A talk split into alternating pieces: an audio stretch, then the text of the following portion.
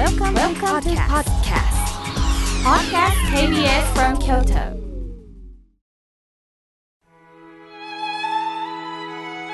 改めまして僧侶の河村明慶です今日の法話のテーマは嫌いな人との付き合い方についてお話しいたしますさて今日は下駄の日だそうです伝統的な履物である下駄の良さを見直してもらいたいという思いから全国木製履物業組合連合会さんによって制定されたんですって。ではこの7月22日になぜなったんでしょうね。下駄を作る際の寸法まあ七寸とも七寸とも読みますけども、まあ、七寸七分に使われる今で言うと足の23.3ぐらいの大きさですかねその数字の7からまた雪道を下手で歩いた時を想像してください。その後は漢字の2横棒の2に見えることから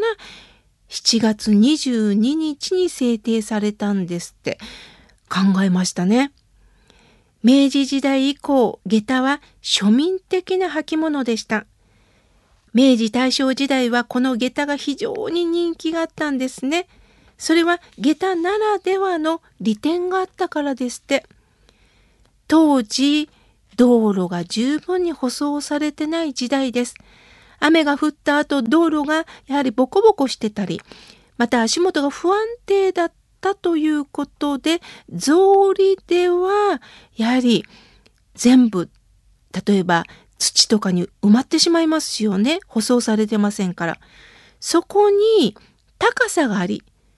接地面が少ない下駄はやはりこう深みにはまりにくいということから泥水の跳ね上げも抑えられるということから着物が汚れにくいメリットがあったそうです。そのため当日の、まあ、生活スタイルに適したために、まあ、下駄はとても人気の履物だったそうです。今では道路が舗装されてそしてあの整備も良くなると歩きやすくなりますよね。また何といっても車に乗る方が増えました。すると靴の方がもちろん運転もしやすいし圧倒的に靴が普及していったんですね。足元が不安定な時代は下駄が優れているんですが今の時代街中の多くは道路が十分に舗装されておりますのでやはり草履または靴がいいんですね。最近の草履というのも防水加工されていますのでねとても履きやすくなりました。やはり下駄が少しずつ少なくなったというのはやはりいろんな面で例えばホテルに入ると下駄で歩くと絨毯に跡がつきやすいって言ってこう注意されることもあるそうですね。まあそういうことで少しずつ下駄を履く方は少なくなったんですが今の時期カランコロンと鳴り響く音浴衣を着て下駄の姿これ風情があっていいですよね。さて僧侶の一部で常に下駄を履いておられる方がいます。まあ、一部の宗派なんですがあの理由があるそうなんですね。草履の面と下駄の面を想像してください。圧倒的に下駄の面の方が、まあ、地面にあたる接地面が少ないですよね。どういうことかというと虫を踏みつけないようにという配慮があるそうです。またある宗派では必ずマスクをするこれはコロナの感染予防だけではなくって昔からなんですってあくびをした時に虫を吸い込んでしまう可能性があるからマスクをされるんですってそうなると虫も大切な同じ人間としての生き物として見ておられますそうなると今の時期蚊が飛んでくるんですよね正直言って私は蚊が飛んできたらパッパッパッパッと追い払います。ああもういやいや刺されるしって自分にとって嫌な虫なんですよね。自分にとって害になる虫。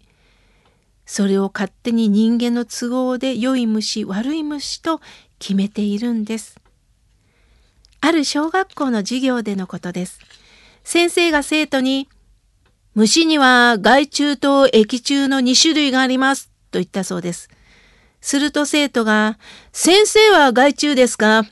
液虫ですか？と質問したそうです。先生は絶句だったそうです。鋭いですね。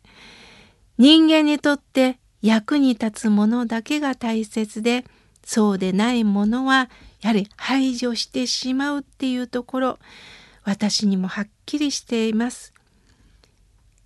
害虫、液虫というのはあくまでも人間の都合で判断してるんですよね。話は変わりますが、友人僧侶が畑の仕事をしていると、皮膚のアレルギーになって病院に行ったそうです。すると、80ぐらいのもう大ベテランの院長先生がこうおっしゃったそうです。戦前はね、花粉症も含めアレルギーにならない人の方が多かったんだよ。理由は体の中に寄生虫を持っていたからね。寄生虫は人間の体の中に自分の排泄物を出して寄生虫自身を守ってる。人間はこの排泄物に攻撃を加えるんやが、それと同時にアトピーなどの病気の発生を抑えていたんや。しかし寄生虫は人間にとって害が多いということで戦後徹底的な駆除をした。戦前までの日本人は7割近くの人が寄生虫を持っていたからな。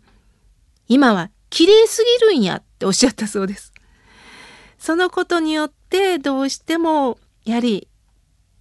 かえって皮膚がこう反応しやすくなって、まあ、新しい病気がね出てきたんだと先生おっしゃったそうです。私たちは物を見るときにその一面だけを見て判断してしまいます。人間の勝手な考えで害虫だ液虫だと区別して害があるものは徹底して殺そうとしてしまいます。先ほどの院長先生の話を聞くとその生き物が人間のために働いてくださっているんです。そのことに気がつかず駆除しましてしまう。すると困ったことに新しい病気が発生してしまった可能性があるということなんですね。これは人間どうしても言えることではないでしょうか。自分にとって嫌な人は害虫。それはその人の悪い面だけを見ているからでしょう。みんな精一杯生きているのに、ある面では他人に危害を加えてしまうこともある。それを私たちはどうしても認められない。どこかで自分の気がつかないところで助けられていることもあるんです。自分では納得いかないかもしれませんけれども、どこかで助かってることもあるんですね。人間はたった一人では生きていけません。やはり助け合いの中で生きることができるんですね。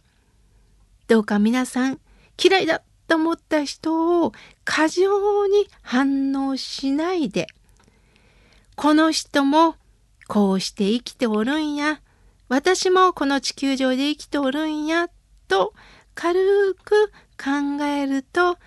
力が抜けていくかもしれません。今日は嫌いな人との付き合い方についてお話しいたしました。